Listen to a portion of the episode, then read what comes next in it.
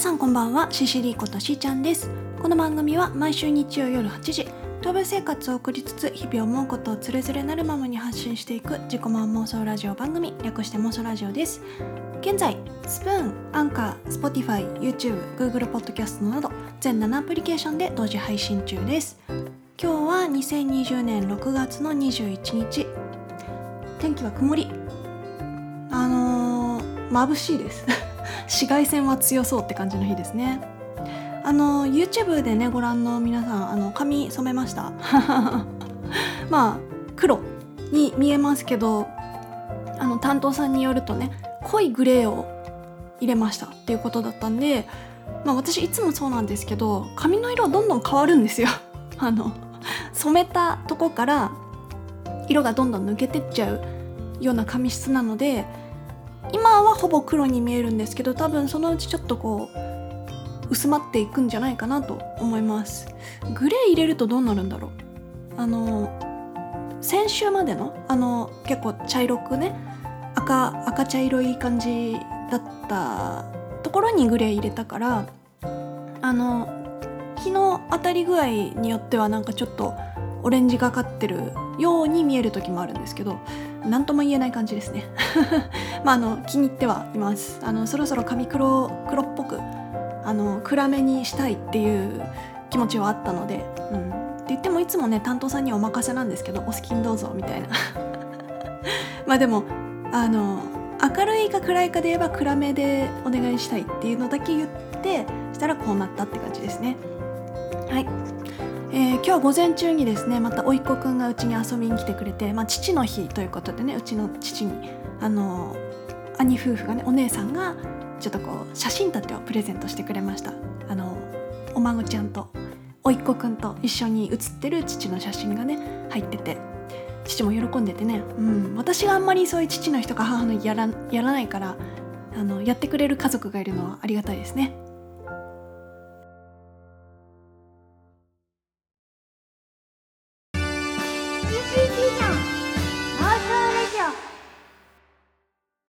今日お話ししたいのがですね私の病気に関してですね。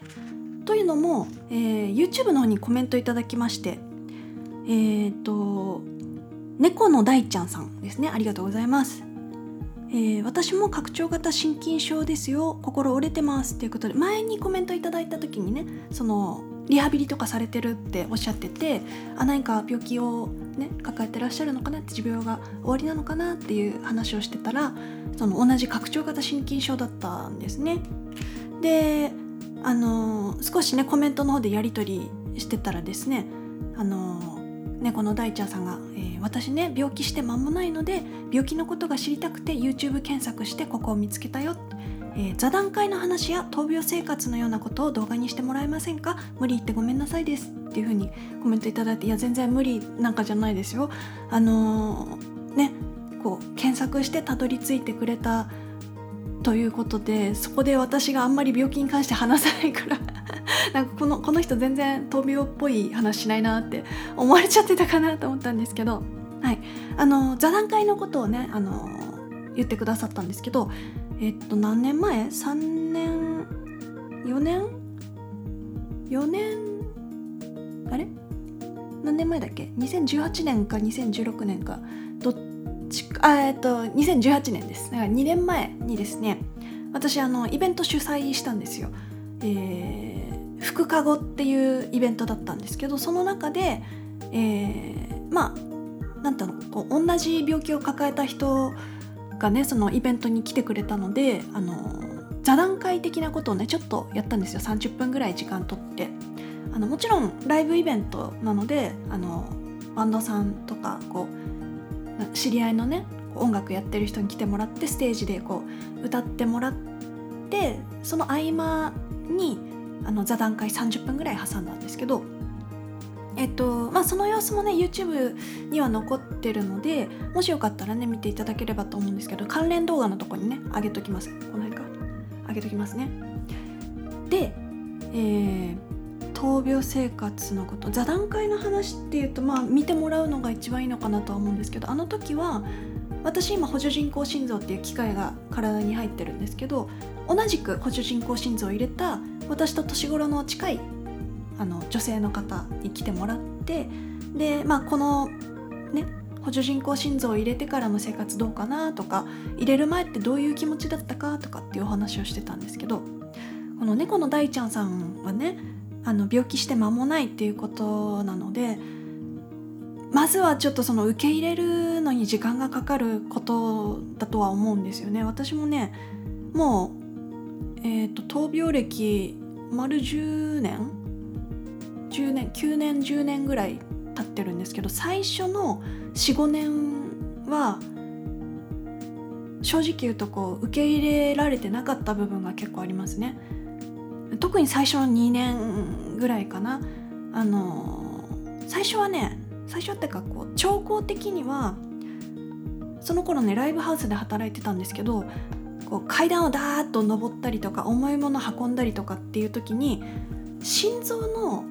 筋肉がなんかつるみたいな感覚いいててみたいな。よくやってたんですよその仕事してる時に「あててて心臓いていててて」みたいな。でもまあすぐ収まるからまあこういうもんかなぐらいに思ってほっといたんですけど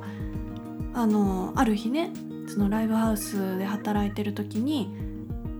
急にしゃがみ込んじゃって私もちょっとねあんまり覚えてないんですけどしゃがみ込んじゃってなんか苦しいって言ってそのまま倒れちゃったみたいで。で目が覚めたら3日ぐらい経ってたんですよね。でその時私東京にいたのであの福島こっち実家からねあの家族がみんな東京に来てくれてて目が覚めた時はねなんかすごく明るい場所にいるなって思ったんですよ。なんか眩しいなって思った記憶があるんですけど眩しいしなんか動けないどうしたんだろうって思ってたらこう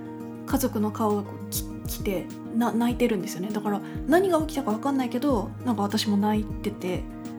でそっから何が起きたかいろいろ話を聞いて。まあまあ心室細動だったのかなあの時のは、うん、もう心臓がねあの空回りしてるみたいな感じだったのかな。うんまあもともと不整脈持ちではあったんですよね。なんか働いてる時もこう急に脈が早まっちゃってあーなんかこれ不整脈だなって思って。ででもしばらく経つと収まるけど収まんない時は1時間2時間とかなんか落ち着かないなみたいな時はあったんですけどでもそんなにこう深刻に考えてなくって。あのー、もう小学生ぐらいの時から小学生中学生ぐらいの時かな。あの心電図検査って学校で受けるじゃないですか。あれやると毎回再検査になってたんですよ。あのまあ不整脈が出てたんでしょうね。だけどあのその頃水泳を習ってたしめちゃめちゃ選手としてこう練習もねほぼ毎日ぐらい行ってたしむしろすごい健康だと思ってたしね健康有料児ぐらいだと思ってたんですけどまあでも水泳は中学校3年でやめてまあ高校でもちょっとやってましたけどまあでもそれ以降運動はそれでもね普通の人よりは運動してたと思うんですよね。大学入ってからもなんか運動部運動部っていうかスキーサークルかな？で基礎体力づくりとかであの週に12回運動するような機会はあったしまああのー、なんやかんやその大学卒業するまで結局その自分が何か大きい病気を抱えてるっていう意識はなかったんですよね全然。全然なかったんだけどそのライブハウスで働いてた時になんか最近よく心臓がつるような感覚あるなみたいな「いたいたたたた」みたいな。うん。うん。だけどまあそれでも普通に生活できちゃったから生活しててで倒れて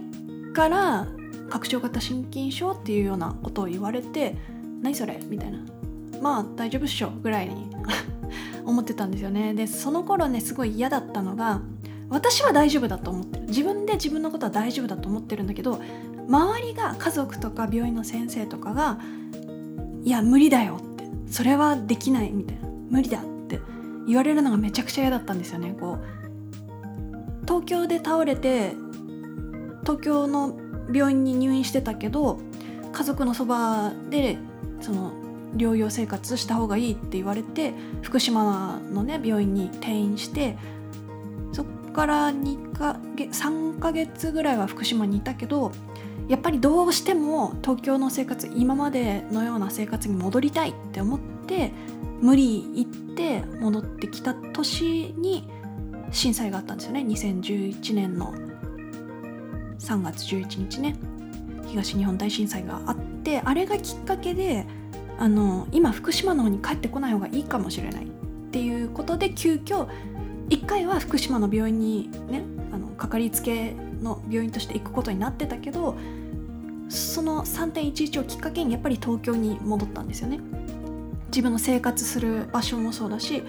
かかりつけの病院も東京の方に移ってでそっから3年ぐらいは入退院はしてたけど東京で一人暮らしは続けててただその最初に倒れた時にねあの ICD っていう除細動器あの埋め込み型除細動器っていうのがあるんですけどあの不整脈とか心室細動とか深刻なものが起きた時にそれを感知して自動で電気ショックをかけるっていう機械があるんですよ。でそれを埋め込んで最初の2年1年最初の1年ぐらいは1回も作動しなかったんだけど2年目ぐらいから結構作動するようになっちゃってその除細動器が。で私はあれがめちゃくちゃトラウマでも怖いんですよね。で結構精神的にも、うん、いつ何が起こるか分かんないっていうのは結構覚悟するようになってで決定的にもうダメだって思う倒れ方をしちゃってそこはちょっとトラウマがあるので話さないですけど決定的にもうあもうこれ死ぬって思った時があったんですよ。その時は目が覚めたらまた3日3日ぐらい経ってたのかな。その時にもうダメだ福島に帰ろうって思ったんですよね。東京での一人暮らしを無理ってずっと続けてたけど何回もこう家族にすごく心配かけちゃったしそのたびにね東京で倒れるたびに福島からこう夜中とかでも駆けつけてもらうようなことがね頻発しちゃってたので観念したと言いますか。それでもねやっぱうん辛かったですけどね。今までの生活が維持できないというかうん環境をガラリと変えなきゃいけない状況になってしまったんだなっていうことですごく落ち込んだし今までできてたことができないってなるのって今はもうあのなんだろういろいろ受け入れた。受け入れることができたんですけどうん。だって今だってね一人でどっか出かけたりっていうのは皆無ですし今この補助人工心臓という機械を埋め込んだからね介助者と呼ばれるまあ両親どっちかが介助者にあたるんですけどが常にいないとどこも行っちゃダメだよっていうことになってるんですよ。なぜなら外で倒れちゃったりした時に私の体に機械が入ってることとかあの事情を知ってる人がいなかった場合ね例えば心臓がなんかおかしくなってたってなったら心臓マッサージとかされる可能性があるじゃないですか。でも私の心臓には機械が入ってるので心臓マッサージって絶対やっちゃダメなんですよ。うん。機械が壊れるっていうか心臓がやばいんじゃないですかねそうすると。うん。とかね。そういうリスクはあるからまあ一人でどっか出かけるってことは皆無だけどまあここ10年でねその辺のこともなんか折り合いがついたから今全く苦じゃないんですよね。むしろこういろんなことができるようになってよかったなって。一時はもう病院のベッドから一歩も動けないっていう期間あったので人工呼吸器つけてた時もありましたしこの喉を気管切開してこうのノズルみたいなのが入ってね声も出なかったしあのー、まあ筋力ももちろんめちゃくちゃ落ちたしね。あん時はだから目が覚めたら40数日間経ってたっていうことが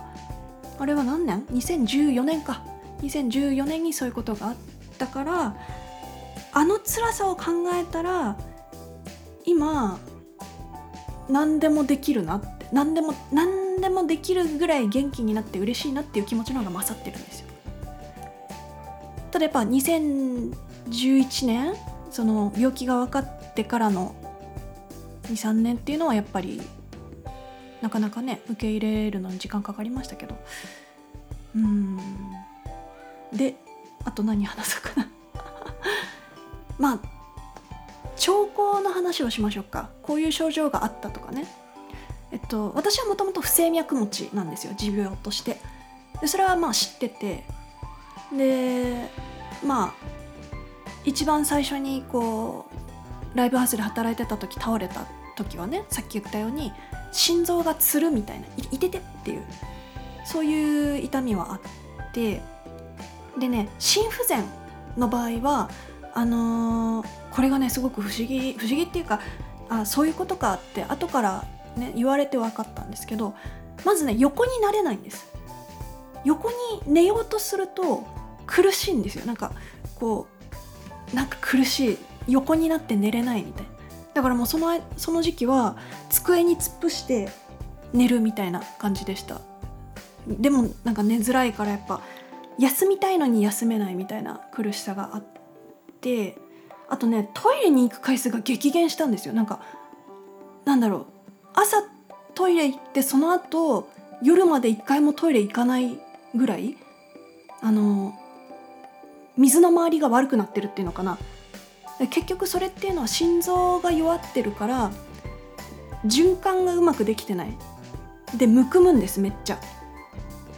そうだから体重があれ？最近そんな余計に食べてるつもりもないのに1キロ2キロ2.5キロってどんどん増えるんですよ。なんで？みたいな。むしろなんか最近ちょっとこう具合も悪いからあんま食べてないのになんかねトイレ行く回数は減るしむくむし横になろうとしても横になれないしで横になれないっていうのはですねなんか肺に水が溜まっちゃうんですって。循環がうまくできてないから。で肺に水が溜まって溺れてるような感覚なんですけど。あとね胃もたれ。胃もたれとあと変な咳。風邪ひいたわけでもないのになんか咳出るなとか。あとちょっと食べただけなのになんか胃もたれかななんか気持ち悪いなみたいな。その辺がね全部心不全症状と当てはまるんですって。だから そういうことかって思ったんですけど症状言ってったらそれってね心不全症状なんだよ典型的なって言われてあマジかみたいな。風邪が長引いてるとかあのー、胃もたれが起こりやすいとかなんかこう全然トイレ行かないとかうんむくむとか。その辺の症状がある人は心不全の疑いがあるから、まあ、早め病院行くとかね。結局あの利尿薬とかでこう出していくしかないっていう感じなんですけど。でプラス最終的に私はこの補助人工心臓っていう機械を入れる直前っていうのはもう強心剤を点滴でずっと入れててそれがないともう全然うん、心臓の筋肉自体が拡張型心筋症っていうのは筋肉の動きが衰えてるってことなので。うんそんな感じだったかな。今までもね病気に関してはいろいろお話ししてたことあったんですけどこう埋め込んだ機械のこととか。あの実際こういう症状があったって話は一回もしてなかったと思うのでうんまあなんか参考になるかどうかわかんないですけど。病気をまず受け入れることに時間はかかります。きっと誰しもが。最初から今現在私ここここ45年ここ4年ぐらいかな。あの補助人工心臓入れる前っていうのは結構不整脈も頻発してたしあの埋め込み型除細動器いつ作動するか分かんない電気ショックがかかる機械っていうのが入ってることがすごく苦だったんですよ。爆弾抱えてるみたいな。お守りのはずなんですけど何かあった時に助けてくれるっていうお守りの機械なんだけど私にとっては爆弾のように感じちゃってて。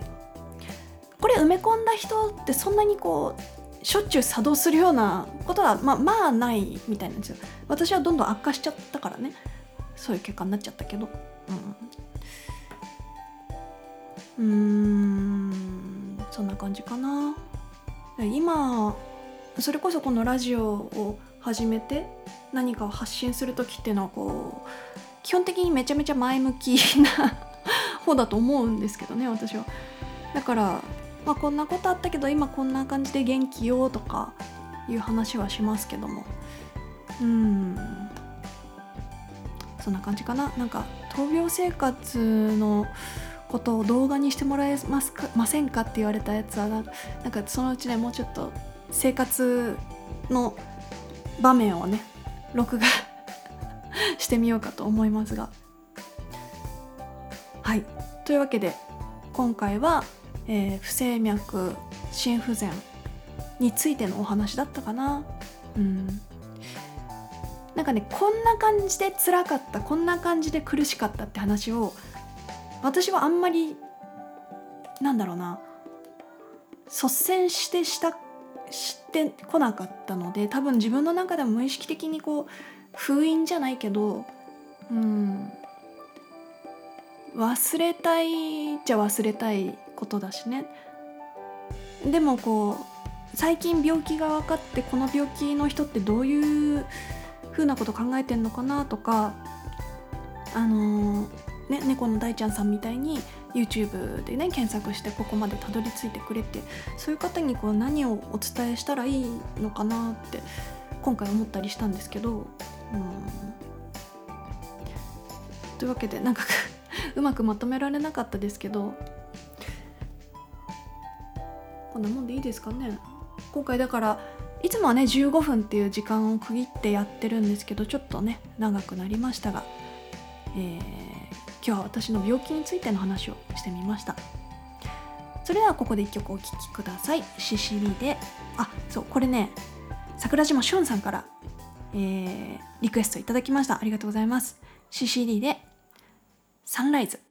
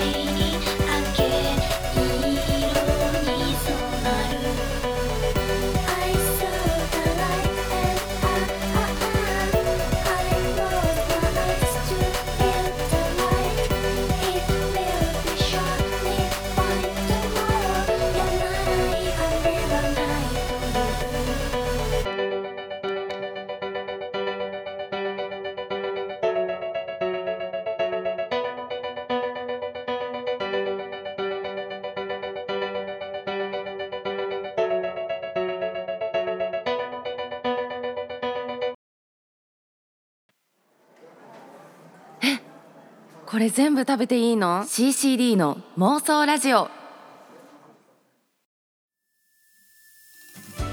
というわけで本日もえなんだっけ？お別れの時間が近づいてまいりました、えー前回の放送にいただいたコメントを読ませていただきます、えー、妄想ネーム中島陽子さん。ありがとうございます。ところでね中島陽子さんに聞きたかったんだけど私最近ねようやく十二国旗全部読み終わったんですよ。で十二国旗の最初の本の主人公中島陽子って名前なんですよ。あのーね王様になる人なんですけど。そっから来てるわけではないのかな？関係ないかな？全然。関係なかったらすいませんね。えでもねあのその本の主人公の中島陽子さんめちゃめちゃかっこいいからね、うん、王様になる人。はい、えー、私も1回だけ白目ブヨブヨになって超焦って泣きながらググりました。わら、えーあれ見た目えぐいですよね。ということでそう先週はアレルギーで目白目の部分がブヨブヨになって超焦ったって話をしてたんですけどあの あれ怖いですよね本当に。あれ以降なってないのでこう慢性的なアレルギーって感じでもなかったと思うんですけどあの時はねあのダボくんのよだれが目に入って すぐ洗わなかったのが良くなかったということで。はい。ありがとうございます。続きまして妄想ネーム高間さん。ちょっとタイトルにつられてジブリの話かと思ったら お大事にわらわら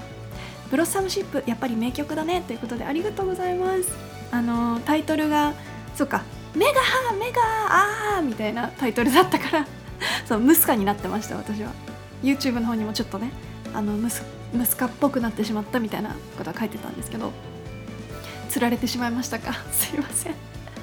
ジブリのジブリ好きの人にね刺さるといいなっていう気持ちはちょっとありました、えー他にも、えーコメントをくださった桜島しおんさんハイズさんそれから YouTube の方にコメントくださったかっちゃんさん、えーあと勝也先生ですね。先生。そして猫の大ちゃんさん。皆さん本当にありがとうございます。えっと今日のお話はなんかこう自分でもうまくまとめられなかったのでなんかズルズルとしてしまいましたが。まあ YouTube の方ではね闘病闘病闘病っていうあのハッシュタグをつけてたりするのであの猫の大ちゃんさんみたいにね自分が今置かれてる状況をいろいろ知りたくて検索してってたどり着いてくれる人もいるっていうのをねもうちょっとこう意識しつつこれからもね妄想ラジオ作っていきたいと思います。ということで本日の妄想ラジオはここまでお相手はシシリことしーちゃんでした。また来週。バイバイ。